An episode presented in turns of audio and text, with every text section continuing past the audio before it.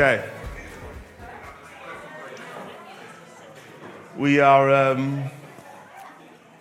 going to continue in our series in Luke. We're in Luke 20 today, so if you want to start turning there. And we've entitled our series in Luke, Jesus, Humanity's Only Hope. Humanity's only hope.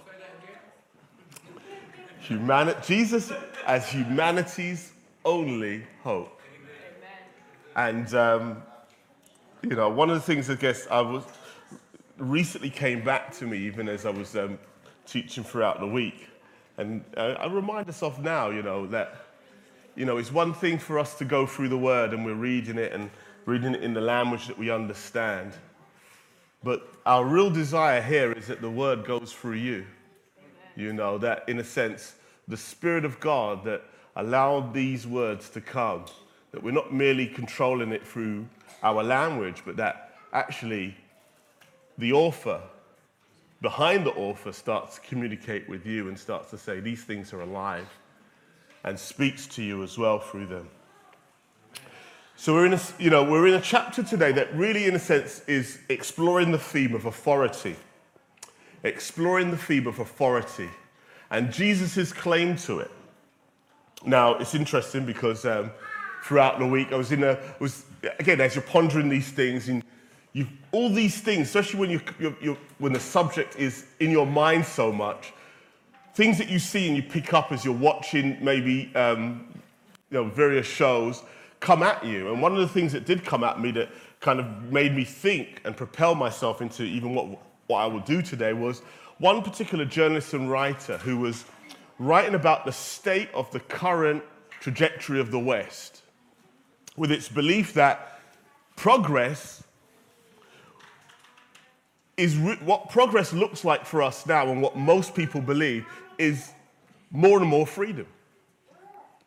More and more freedom. The freer that you make the society, the better it will be. And that is the mark of progress.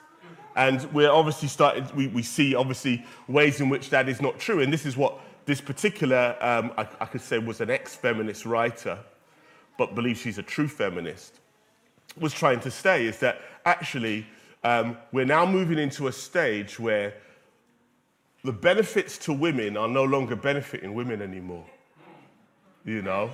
and nothing tells that more, isn't it, when things like, the threats of trans women now, or trans men, quote unquote, competing in women's sports and annihilating what women can accomplish. And so that's the problem, is that you're actually starting to see that is diminishing, and obviously the role of the home and the wives and being a wife and being a mother, all these things are coming under effect. And that's what she was saying. But one of the things that you actually find is also true is that what happens in a world where we're trying to create more and more freedoms is that we have to have more and more of authority. Those freedoms have to be protected by something. And what you find is that actually you're getting more and more authority. You cannot escape that issue of authority. People now tell you that certain things you have to believe and certain things you can't believe anymore, whether you want to or not. And that's where the authority comes in. And so that's why I think this subject is really important, because in many ways you cannot escape the issue of authority. Now, one of the things I was thinking of as I was going through this was two songs that have two different visions of what that would look like. The first one was John Lennon's Imagine, isn't it?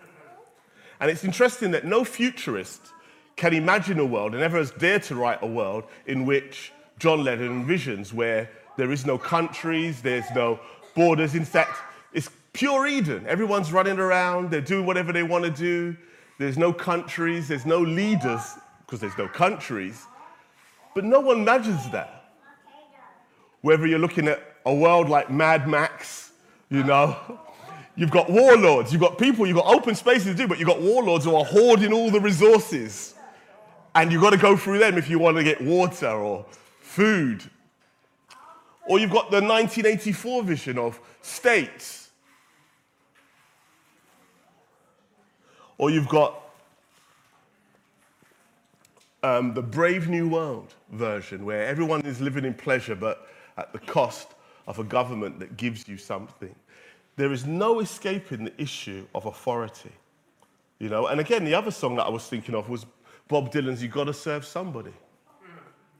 You know? And that's it. There's no escaping it. And I think that's why this particular theme of authority is important, because wherever you go, the question that remains, the question that remains is, whose law and whose authority are you going to follow? And as we go through our text today, again, allow that to go through you and examine you as we do so. What I want to do is I want to pray, and I want to kind of go section by section, and so please follow me as we do. So let's pray. Father, we are thankful today for your word. We're thankful for this fellowship. It's so beautiful, Lord. Again, seeing, Lord, how we communicate, how fellowship was happening, Lord. It felt really hard to say, stop, let's get on to the word. But again, Lord, we pray that as I do what I have to do, I speak your word, Lord, that we can continue to talk and encourage one another and greet one another and bless one another in the Lord, Lord. And so we're thankful for that. And maybe even what we do today, what we understand about authority. Who knows, Lord, how this will play into our lives, into our, maybe bring some clarity to something we've been recently going through, or something that we've been wrestling for a while with, dear Lord. Or even, God, things we're about to go through, Lord.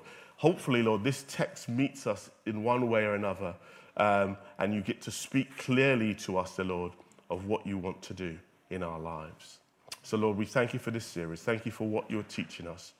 And may, dear Lord, your spirit truly reign in our lives. In Jesus' name, amen. Amen. So let's go to the first section of Luke 20, and we're going to be in 1 to 8. 1 to 8.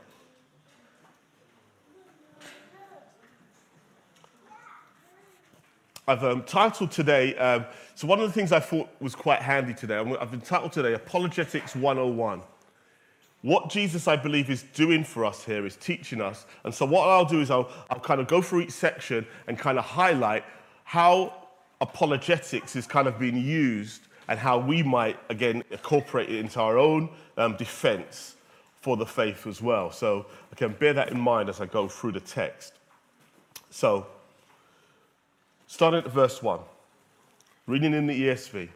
One day as Jesus was teaching the people in the temple and preaching the gospel, the chief priests and the scribes with the elders came up and said to him, "Tell us by what authority you do these things, or who it is that gave you this authority." He answered them, "I also will ask you a question. Now tell me, was the baptism of John from heaven or from man?" And they discussed it with one another, saying, "If we say from heaven, he will say, 'Why did you not believe him?' But if we say from man, all the people will stone us to death, for they are convinced that John was a prophet." So they answered that they did not know where it came from. And Jesus said to them, "Neither will I tell you by what authority I do these things." You know, so one of the things I wanted to start with is it is often hard to draw lines between the chapters in the Bible, you know, and no doubt if you've ever kind of come to a commentary, especially multiple commentaries on one particular chapter, you'll find that normally people disagree where a new subject ends and and another subject begins. And so often we say, well, this is probably not a great place to draw a line, because this section in many ways is connected to what happened in the last section, you know, about the authority. Now, Jesus went in and obviously disrupted the whole of the buying and selling in the temple. And to some extent, this was burning in the religious leaders' hearts about, well, why is he doing this? Who gives him the right to do that? And so in that sense, this section leads into that. Now, what I want to say is that so often when we see these divisions, what I believe, you know, and this is me and my humble self saying, commentators and and others don't necessarily give credence to is the ability for the writers to rewrite it in such a way that they are doing more than they realize. I.e., what I believe is happening in these sections and why so often people debate where the division is that the writer is writing with a skill that is like a DJ, where they fade one song in to another song using the same beat of the last song. And that's what so often people miss, is that it's hard to draw the hard lines between the chapters because, to some extent, there's way more skill going on than people tend to give an ancient writer credit for. And so in many ways we go, well, I will draw the line here, and this is one of the things I said, you don't have to draw the line anywhere, because these chapters weren't in there anyway. What we're finding is that Luke is skillfully bringing this issue of authority and fading in and fading out of the last issue, which is Jesus challenging the authority of the religious leaders who he believed were misusing the temple. And we find that actually, when we come to the end of this section as well, that you find the same thing is happening. Because everybody says, well, that section, obviously, about the scribes going in their robes really belongs to the next section. But really, the issue is actually married to this one. And what we find is what we call a pericope, where you've got a section that is kind of bracketed. And it fades in and it fades out. So as we think about that, let's not try to do these things and think, well, this really actually belongs to what we do. Actually, it belongs in both. And so we get to fade in. And so we've got to keep in mind what we were learning last week about the temple being, the temple system being disrupted, and Jesus obviously having issue with what they were doing. Now, the question is brought to them. So what authority do you do these things? And so, now Jesus in himself raises the question back. And in a sense, wants to answer their question with another question. And that is obviously a legitimate thing to do when you think about apologetics. So often we need to kind of nuance the question and find out, well, what do you mean? And so one of the things that Jesus does, that actually raising the ministry of John was actually quite impertinent to Jesus' own position, because it was John who identified him as the Lamb of God. So in many ways, him saying, let's see what you think about John, because most people would have been aware that John had obviously, in his own way, commissioned Jesus' ministry. So the question is related. So basically, you don't believe in my authority. All right, let's go to John's. What do you make of it? Well, they don't know what to do. They're stuck, because what you find is that the people are in mind. And this is how this section connects to the last section. They want to be in the heart of the community. They're the elites who in a sense, capture the people and do whatever the people want them to do. And so they've, in a sense, John has captured the way that they have been captured by the community around it. And the general consensus was that John was a good man and died a martyr. And so, in a sense, besmirching his name was not going to help them. And so the issue was that we need to avoid answering this question because, one, we don't believe John was an authority from God, but the people do. And we love the people as much as we want them to love us. So that's the issue. And Jesus ends this section by looking at the fact that they love themselves and they want the people to love them too.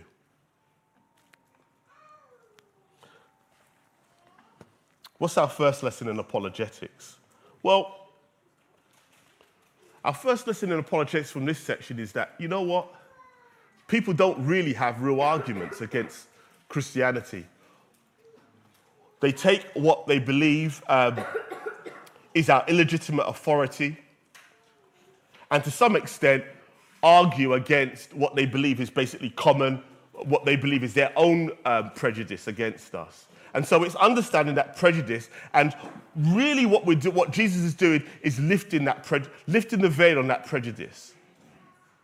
So therefore, we need to challenge the skeptics who have no real love for the truth. That's the problem. They can't answer because, in a sense, you should be able to tell the truth, and they can't tell the truth. And so often when you start to ask people about where this is, because again, let me give you an example of this. And a particular interview, I mean, there was numerous politicians, but in particular the one when Nicola Sturgeon was asked what a woman was. And then all of a sudden there's an issue of truth there, right? It should be one. But because you know that the people are divided on the issue, she's trying to please both parties. And she can't quite give a true answer. Now, numerous other politicians have been in the same situation when they've asked the same question. But that's what you find, is that actually these people are not in a quest for truth. It's just, they just love people to love them. Amen. And so this is what Jesus exposed, is that these people have no love for the truth. Let's move to our next section. Let's go to verse 9. The parable of the wicked tenants. And he began to tell the people this parable. A man planted a vineyard and let it out to tenants, and went into another country for a long while.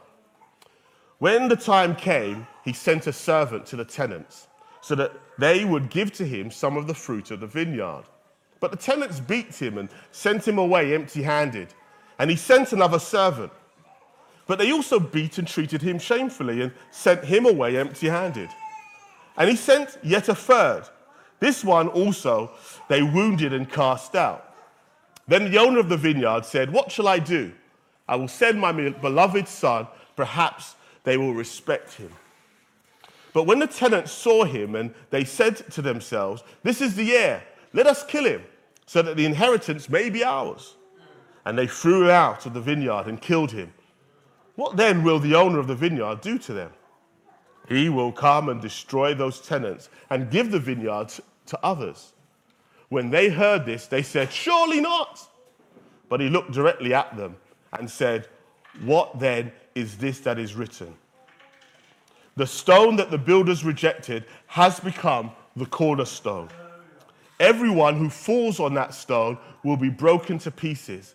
And when it falls on anyone, it will crush them."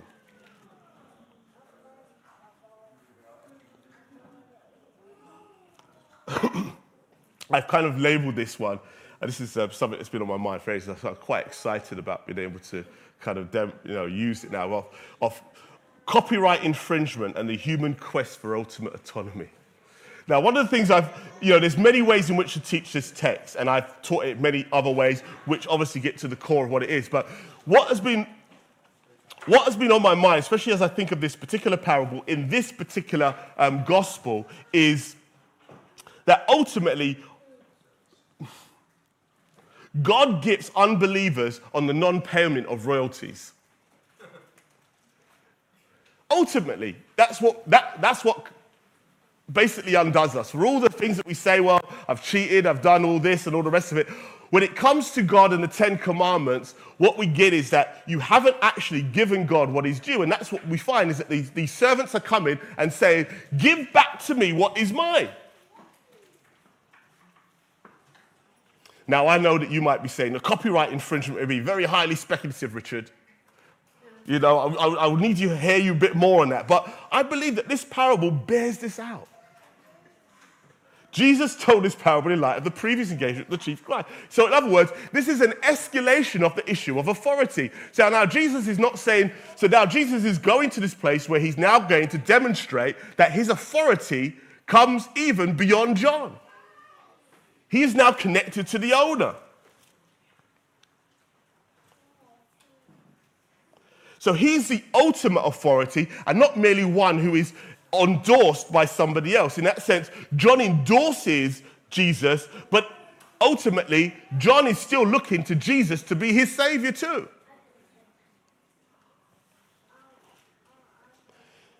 Even amongst the most powerful people in history, there is some form of accountability. And this is also true. This is that whole theme of that no matter how free a person looks, they are still bound by somebody. You know, presidents and prime ministers, we might look at them, oh, they got so much power, but they must answer to the people, one way or another. Look at the top executives, even the people like Elon Musk and Bill Gates. They still have to answer to the shareholders. Yeah. They still have to, you know, they can't do whatever they want to do. They are powerful, but they're not powerful to the point where they get to decide how they do whatever they want to do.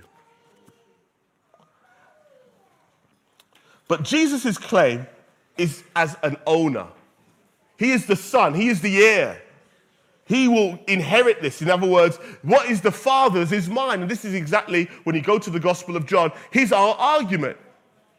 What is the Father's is mine, because that is the whole concept of the Trinity. It's that we all own this together.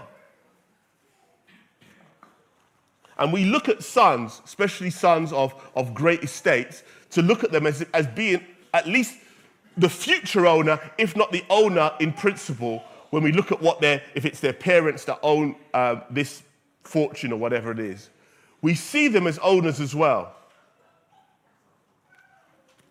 The wicked desire of the tenants is to make out that they owe nothing to the owner. I don't owe you anything. Whether it's because, well, I've done all the hard graft, you know, this is the workers arising, the power of the worker.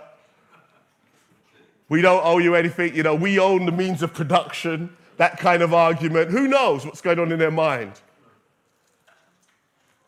And they view, you know, but really actually what it is about these religious leaders still, because it's coming to them. And these religious leaders are what you would call gatekeepers. They're the gatekeepers to the various offices and the various runnings of the state. You have to go through them in order to get to that. And Jesus is coming as a higher authority. And these gatekeepers are denying him the access to that which is his. We don't owe you anything.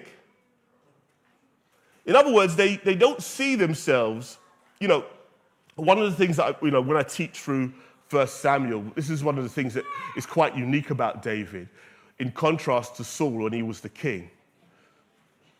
David always saw God, as the king of Israel. And he calls himself really the prince of Israel. And that's that whole idea of he realizes that as a gatekeeper, he is not the ultimate authority.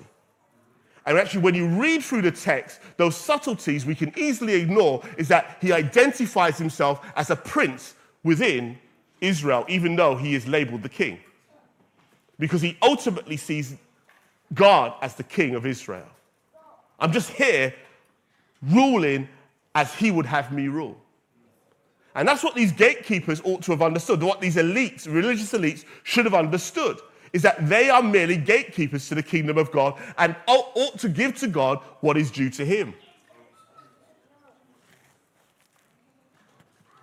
Their assumption is that anyone operating outside of their purview is illegitimate.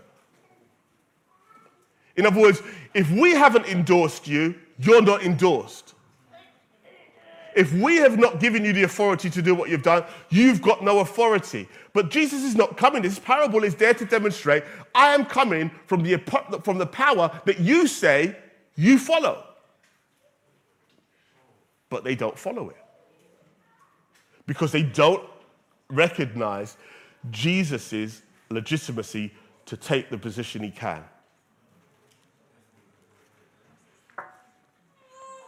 They won't recognize the authority of God. And the servants would have, you know, let me not do that. You know, he rounds off this parable by describing the removal of those religious elites. So it ends up with this thing where it almost like, again, it kind of rose from parable into prophecy in many ways. And it would say that what happens through the, you know, and this happens through the destruction that he will now, he says, what will happen to those leaders? He said, he will remove them. Now, we believe that this is prophetic because this is exactly what happened with the destruction of the temple and Jerusalem in 70 AD. This is exactly what Jesus prophesies will happen. And obviously the next chapter will lead into that way more and lean into that whole idea of how that removal will happen.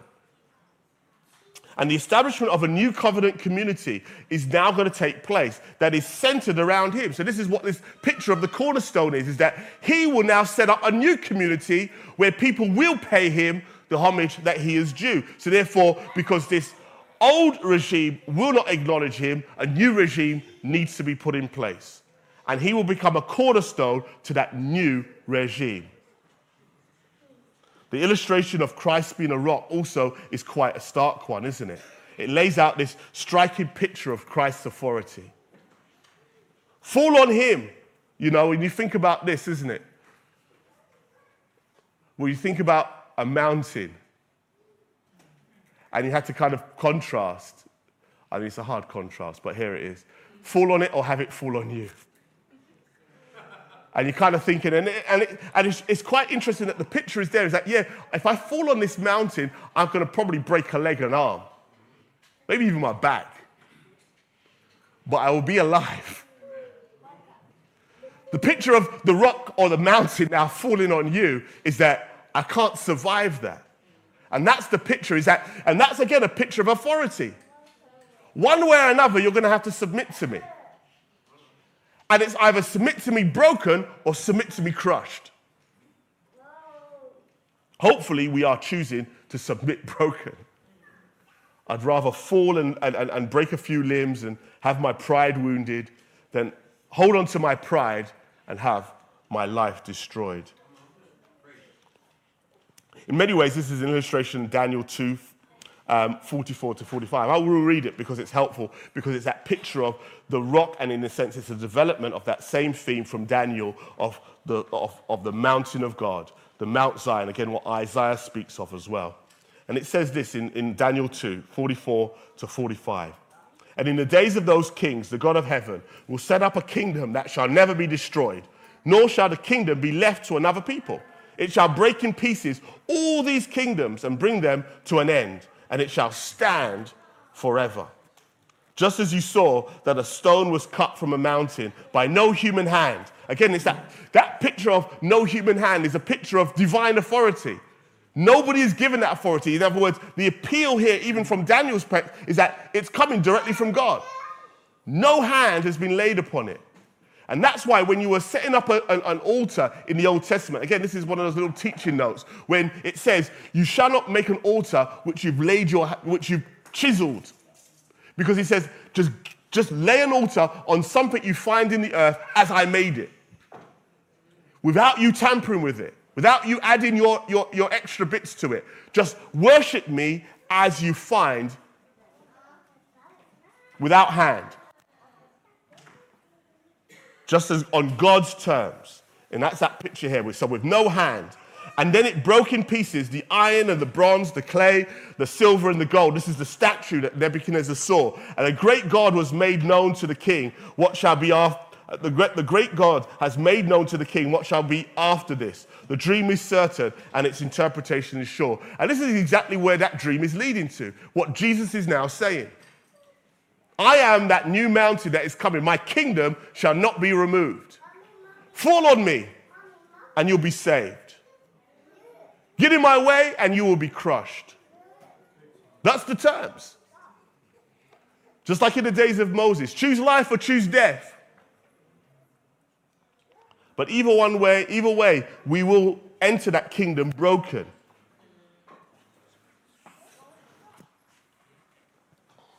Even Judah itself, or Judea as it was known in those times, will be crushed in order to make way for the new covenant. Did you realize that? That Judea itself would have to make way for this new kingdom.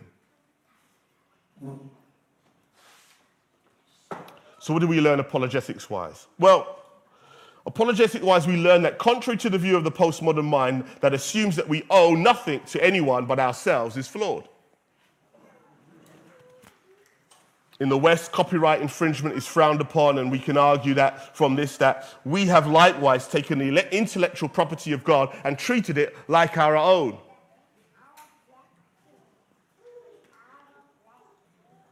However, this is leading to a day of judgment when we must give an account for our breach of God's rights. You know, one of the things that I remember when we was teaching back in the day when we were doing our Bible studies, Genesis there, and one of the things I wanted us to kind of note where the Bible begins, this whole issue of autonomy and ownership, is that when we read the Genesis 1, God created the world.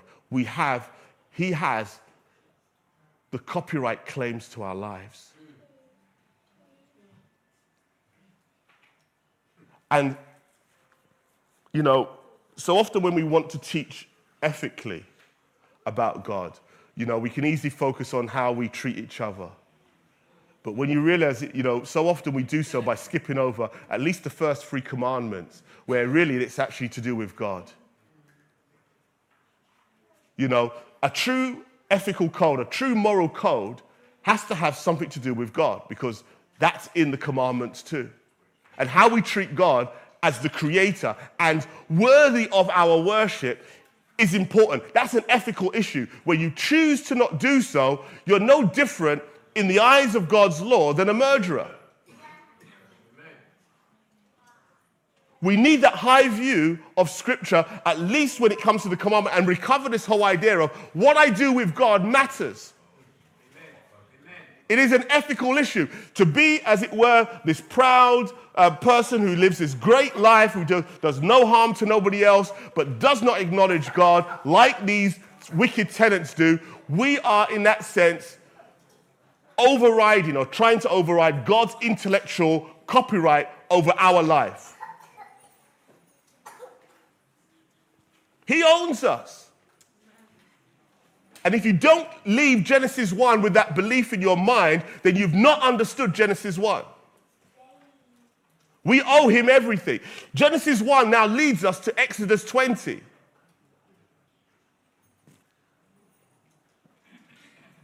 He has a legitimate claim to our lives, and when we do our apologetics, we need people to understand that. You do not have this inalienable right to yourself to do as you please. You have a freedom in God, and then freedom, and in that sense, that freedom is true freedom in God. Let's move on to 19.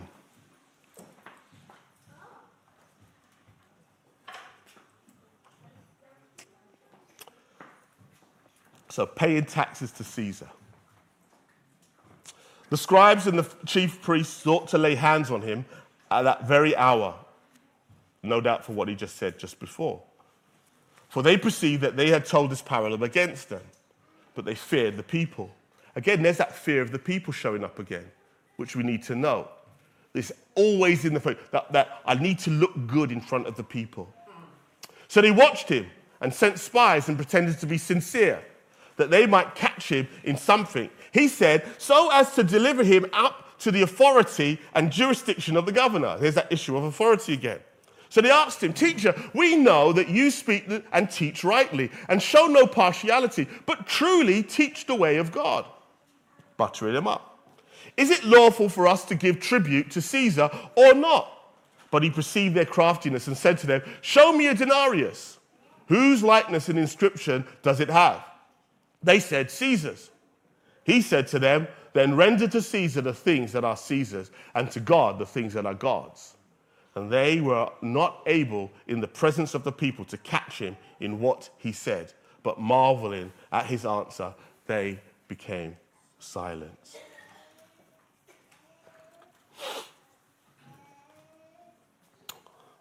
Don't treat current issues as primary issues. And that's the kind of big theme here. The issues of the Judeans having to pay a tribute tax to Rome was a hot topic in the days of Jesus. So this was a current affairs topic. This was a big deal, and so to some extent, it wasn't a kind of a question out of the blue. It was one of those questions that everybody was asking.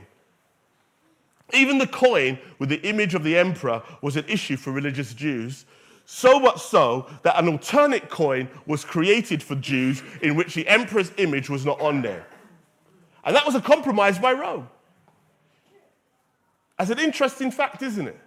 That an alternative view, because they had this high view of not having images of people on coins or on anything, that Rome accommodated this aspect of their culture. This makes it somewhat remarkable that for such a religious gathering, who would be opposed to foreign rule, you would think, that a coin with the emperor's head could be produced when the alternative was available. So when he asks for a coin, the people who seemingly might have an issue with Rome's rule over Judea, they produced the coin that was blasphemous to have.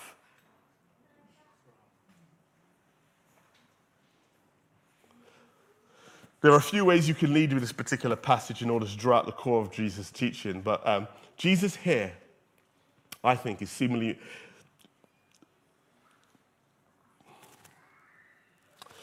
They're trying to put Jesus into a way where obviously he can't win.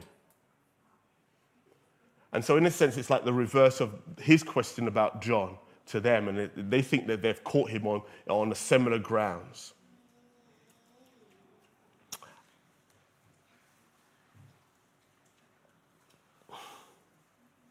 If he says you should pay it, it would isolate the growing group of zealots in Judea from him. If he says don't pay the tax, he runs the issue of Rome, labeling him a rebel. The challenges are seeking an either or answer. Yes or no will be great. But Jesus gives what we call in logical reasoning a both and answer. A both and basically means you incorporate two things that are equally true, but you can't, in a sense, break the tension between them. Because to do so would be to, in a sense, end up at a false answer. So you need to keep those things in tension because it's not an either or answer.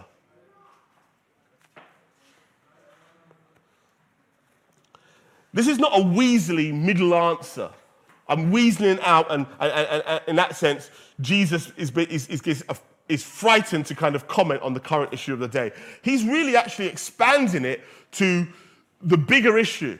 And in many sense, this is the same issue of authority being scaled up to the issue of how does authority work with, well, if I'm loyal to God, what does that loyalty look like to the state? That's the issue. And so it's that same issue of authority. How much authority do we give to God in contrast to Caesar?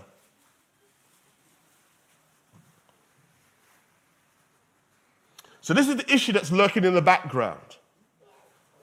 How can we be faithful to God and settle for Roman rule? And even more so, be forced to pay the tribute that acknowledges. And that was kind of the issue as well. The tribute was in that way, was conceding that Rome ruled over you. So it wasn't just a regular tax. It was a tax where you acknowledged his authority. And that's why the issue was contentious. So do we, by affirming Rome, by paying this tax, does that mean we disaffirm God? What needs to be noted here is that there are times when this concern will actually be true, as we see in the book of Revelation. So this is not a clear-cut answer where, when you think about it, it's like, well, we always have to, in many ways, concede to the state. In Revelation, we see that there are times when what the state wants, we can't give it. Now, this is illustrated again when we look in the book of Daniel, because we find that in Daniel 3, the Hebrews refused to worship at the state's direction. I cannot give that. That's what belongs to God. And so we ought not to confuse the issue. This passage and Romans 13 do not absolutize the state's power. We need to understand that. It's not this whole idea that the state can never be wrong, to the degree that whatever it asks for should be given.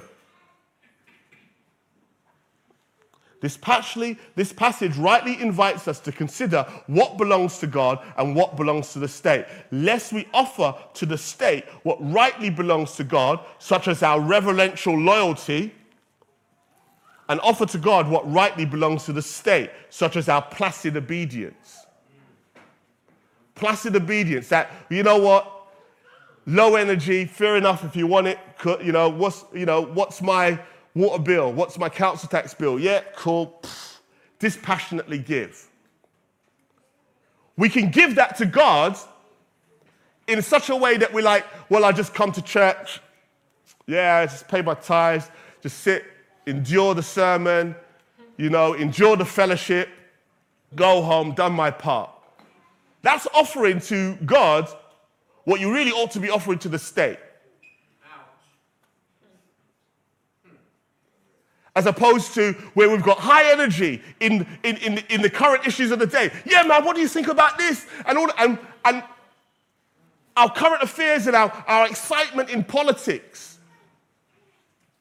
is up there. It's high energy. And then when it comes to the word of God, the energy is just zoom right the way down. Oh, preach it. And you wonder why people are powerless. That's the issue. We're so into the current affairs. What do we learn apologetics-wise here? Well, there's a note of warning here for us.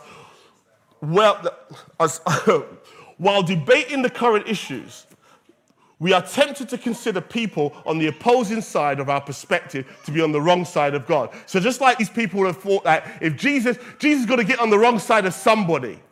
And so often, as we find in our current politics, it's so polarizing that we kind of pick a side that we believe that is the right side. And even to some extent, we believe that God is on as well, that anybody on the opposing side is demonized. This recently came up, and this again is what we've got to be honest. Brexit, COVID, Black Lives Matter, all these things divided people. Do we pay tribute to Brexit? Do we pay, if you're a Brexiteer, are you really for God?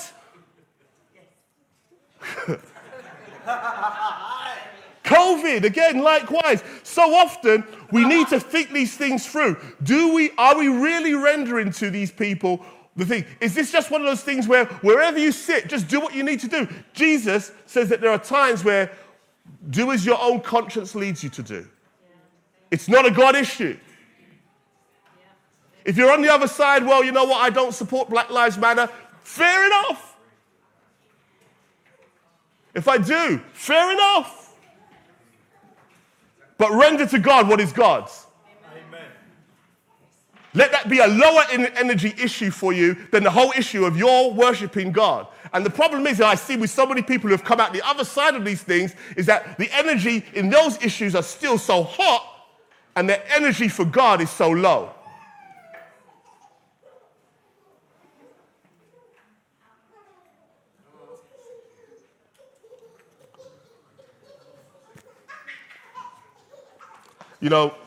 Looking back at this current example, and this is the problem as well, is because all these things fade.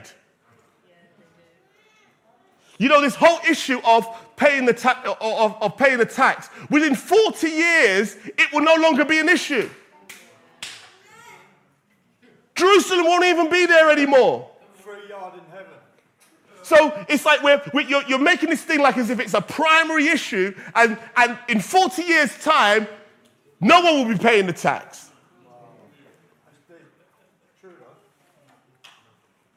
And that's why when we get caught up in these things, a good apologetics teach us, you know what? Do not allow yourself to be sidelined by current issues. Keep people focused on the fact that it's what you do with God that matters. Amen. Be low energy on the current affairs, high energy on God and the kingdom to come. 27 to 40. Let's turn there, please.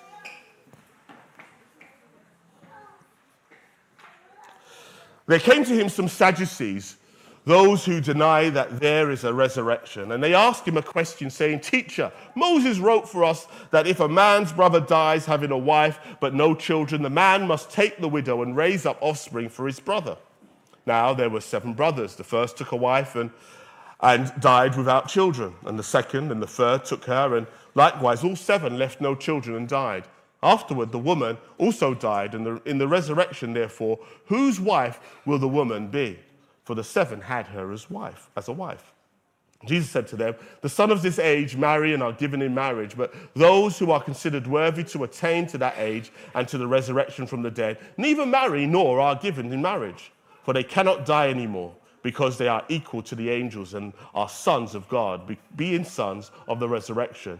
But that the dead are raised, even Moses showed in the passage about the bush, where he calls the Lord the God of Abraham, the God of Isaac, the God of Jacob. Now he is not God of the dead, but of the living, for all live to him. Then some of the scribes answered, Teacher, you have spoken well, for they no longer dared to ask him any question.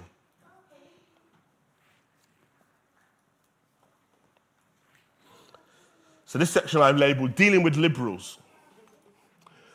You know, the way the Sadducees present the problem is to make it look like an ethical issue. So they're not like, so on the surface, they're really questioning the resurrection, but what they're doing is they're presenting an ethical issue of well, who's the wife going to be? Who's legitimately married to her? And in that sense, it's kind of backwards, trying to show how illogical the resurrection is. Because in that, the flaw is that there's a moral issue that arises. And so if your resurrection and this resurrection that you like to preach about is so true, how's all these moral issues going to be resolved? And the issue of marriage obviously brings this thing up. Oh, isn't the resurrection silly then? So Jesus deflects the apparent moral dilemma by stating that life in the new heaven and earth is not like life as it is now. So that's the mistake.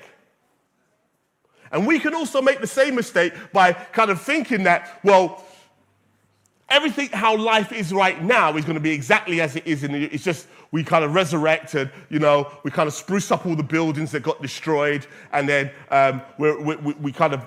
it's life as usual. Someone takes over the Starbucks franchise. Yeah, I'm going to run that now. It's all the same. But 1 Corinthians 15, in particular, I read from 42 to 44, doesn't allow us to think that way. Paul says this, so it is with the resurrection of the dead. What is sown is perishable, what is raised is imperishable. It is sown in dishonor, it is raised in glory. It is sown in weakness, it is raised in power. It is sown in a natural body, it is raised a spiritual body. If there is a natural body, there is also a spiritual body. So he's saying that we can't really make the comparison. We are moving forward. We are not, in a sense, stagnant. It's not just the same thing, but just in a different way, in a different time.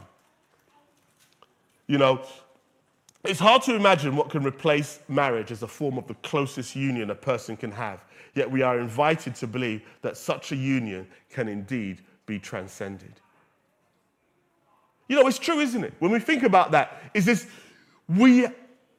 so much is left to our imagination, and we ought to allow our imaginations to run wild when we think about the possibilities of what a new heaven and a new earth would look like. When you think about the closeness, where you get to a point where the closeness of seeing a risen spouse will be so much so that your closeness is equal to everybody. It's hard to imagine, isn't it? But that's what we're tempted to believe. That the uniqueness and this whole idea of being able to single out and say, well, you're going to be my special friend, you're going to be my special companion, could somehow be transcended. We're invited to believe that there's a closeness to humanity in the resurrection that even marriage can't compare to. There's an intimacy in the new resurrection that Sex just basically can't top when we really get down to the nitty-gritty of it. It's that close.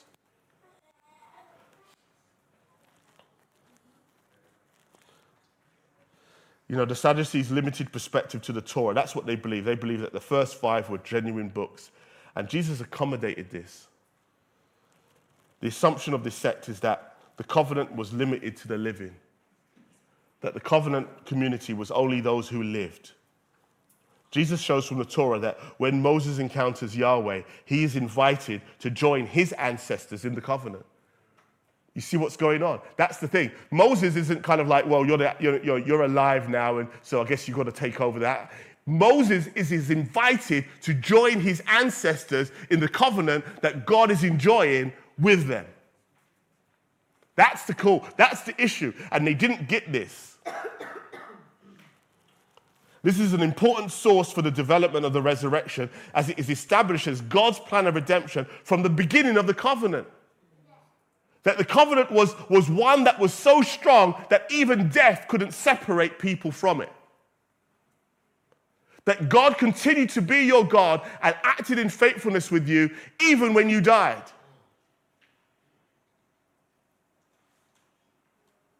Hence to be said, to die is to be with the Lord.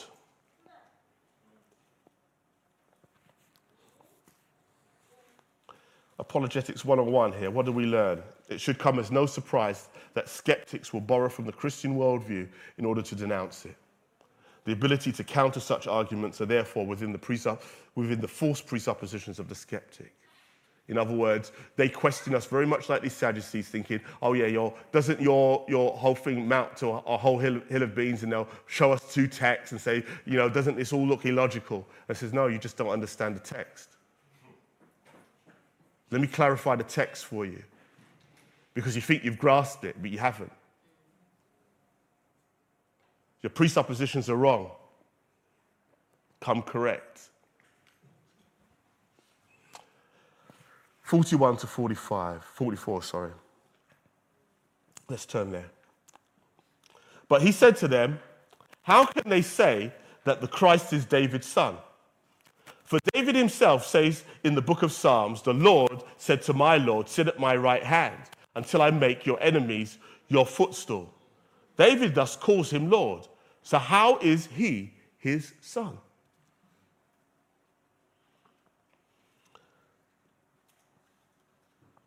This, again, is the issue of authority. I think this section is, you know, this section now cuts to an impassioned response from Jesus. So now Jesus is not responding to anybody else. He is now making his own claim. This is an important section, I think, of Scripture, as it would appear that Jesus is speaking to the ill-conceived expectations of Second Temple Judaism about the Messiah. In other words, all their assumptions about what the Messiah will be. Jesus here questions if David defines the role of his supposed son. If the son is subordinate to his ancestor, why does David speak of his descendant as Lord? That's what Jesus is questioning. The idea here is that the role and the achievements of the Messiah will not be limited to David's own. In other words, they were imagining a Messiah that will come like David, a mere conqueror, a guy who will become as a warrior, who would now just basically rule in that. And so Jesus is questioning that assumption. That's why I say this is important, because he is now saying to them, what you expect the Messiah to be is not what you think, because he's not limited to what David was. David could save his people for a time from their external enemies, but could not save them from the sin that lies within them. Therefore, even David needed a greater Savior, a Savior that can save them to the utmost. The reality is that you don't need another David. And David doesn't define the role of the Messiah. So often we can just think, all we just want is another hero in the fashion of this. And even modern day Jews, religious Jews, just want another religious leader that can come and kind of give them political power and economic power, and military power. But you need something more than that. You need someone who is able to put the law into your heart. Someone who can save us from ourselves. And so Jesus is rebuking them for thinking that all their thoughts about the Messiah have to be limited to what David does. He's greater than David. He doesn't need David's endorsement. What do we learn apologetics-wise? Well, humanity's greatest need is not material prosperity, but their healing spiritually. The ideology of many modern social and political theories is that the alleviation of material deprivation will lead to a prosperous and cohesive society. Just remove all the imposition. Give people enough food, give them a place to live, and give them a good job. Everything will be fine. That's modern social and political theory. And everything will be fine. It's the theme of one of my favorite movies, Trading Places, as well, isn't it? Liberal theology has tried to shortchange the church by stripping Jesus down to a mere moral teacher. We don't really need spiritual. We just need someone to kind of show us how to do it right. Don't need someone to save my soul. And much of the unbelieving world are prepared to accept him on these terms as well. Yeah, Jesus, a good moral teacher. Yeah. Sermon about great stuff. Excellent. Love it. Love it. Yeah, all that stuff about death. Ooh, no. We also run the danger of limiting the work of Christ to what we want him to be. Only so much of you, Lord, and no more. That's the danger. Let's run to the end. 45 to 47. And in the hearing of all the people, he said to his disciples, beware of the scribes who like to walk around in long robes and love greetings in the marketplace and the best seats in the synagogues and the places of honor at feasts, who devour widows' houses and for a pretense make long prayers. They receive the greater condemnation. In many ways, this section, this is the word of God, sorry. This is, in a sense, that kind of rounding off and connects to the last section because, in that sense, Jesus is not going to be what the people want them to be. He's going to be what they need, what they need him to be. And so often, what you find and how this relates to this last section is that you've got a religious elite who are prepared to just be whatever they needed them to be. They're at the people's whims. Their authority came from the people. What Jesus was what God's gift to them. What these leaders are is people's gifts to themselves. And they were willing to be whatever they want to be. Hence, I've called this section, Beware of the Virtual Signaling Religious Elite. This section closes out this section and fades into the beginning of the next. And so obviously this is connected to the next. And obviously the widow and the danger of the widows under such a system is now brought to light as we move into to chapter 21. But it also relates to this section because he's now comparing his authority, the authority of these who comes from the people, and Jesus' authority that comes from heaven.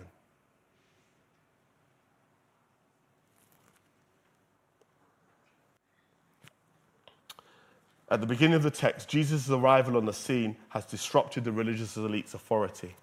And he also exposes that while his authority is heavenly and divine, theirs is derived from the people. As long as the population believe they are special, they feel that their authority is legitimate. As long as I've got the will of the people, as long as I've got them in the palm of my hands, I'm all right. The next section will expose the corruption of this system for all its religious pretense. How do we apply all this? As Christians, we need to follow the example of Jesus and prepare to give a defense for the faith. We need to be able to do what Jesus does in our own time, understanding our current issues as well. We need to follow in his footsteps. And I want to end with the words of John 15. 18 to 25, and kind of close out on that. So John 15, verse 18. If the world hates you, know that it has hated me before it hated you. If you were of the world would love you as its own. But because you are not of the world, but I choose you out of the world, therefore the world hates you. Remember the word that I said to you, a servant is not greater than his master. If they persecuted me, they will also persecute you. If they kept my word, they will also keep yours. But all these things they will do to you on account of my name, because they do not know him who sent me. If I had not come and spoken to them, they would not have been guilty of sin. But now they have no excuse for their sin, because that's our role. We need to expose the issues that they need to address. We need to be able to tell them clearly. Whoever hates me hates my Father also. And if I had not done among them the works that no one else did, they would not be guilty of sin. But now they have seen and hated both me and my Father. But the word that is written in their law must be fulfilled. They hated me without a cause. It's a duty for us to make sure that when we represent Christ, we do so not because we want to cause contention, but we want to be able to address the sins that are in this world, show their need for a Saviour, show them the fallacy of their own arguments, and show them why they need a Saviour, that there has to be a Creator, there has to be someone in which we answer to. And this is why this scripture about authority is so important. Who are you going to submit to? Whose law? Let's submit to Jesus and the Father and the Holy Spirit. Amen. Father, you are great and greatly to be praised, Lord. There is no other authority above you, Lord. And as much as, Lord God, we are thankful for the authorities that you have placed in our lives, Lord God, and we do pray for those governments, Lord God, that you have given us, Lord. And Father, for even their ability, dear Lord God, to be able to understand the limits of what they can do and achieve. But yet, Lord God, as a church, we acknowledge that the bigger plan of who really actually stands above all these things. We appeal to your authority. We look towards a world, dear Lord God, in which you will unite, Lord. And we realize in many ways the gospel is already having a power and changing the way the world is, and will continue to do so.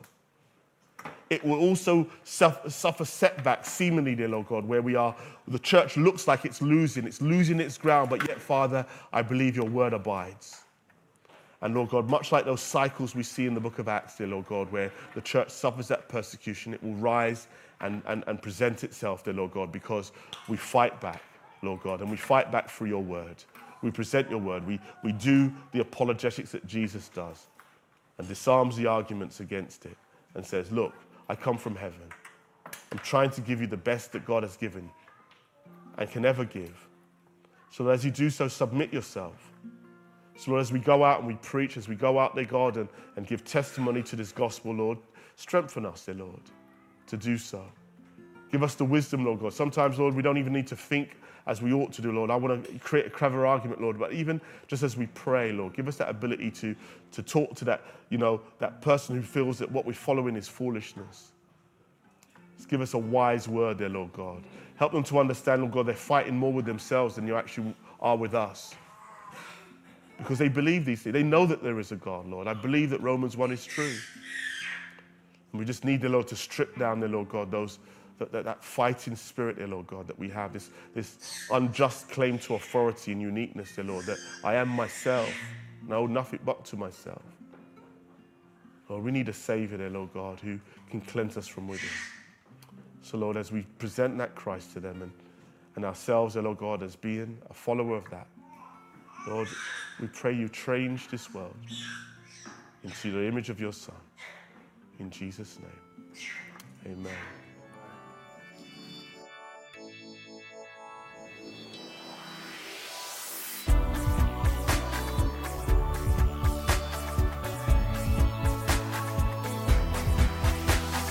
Join us next time for more of God's truth to transform your reality.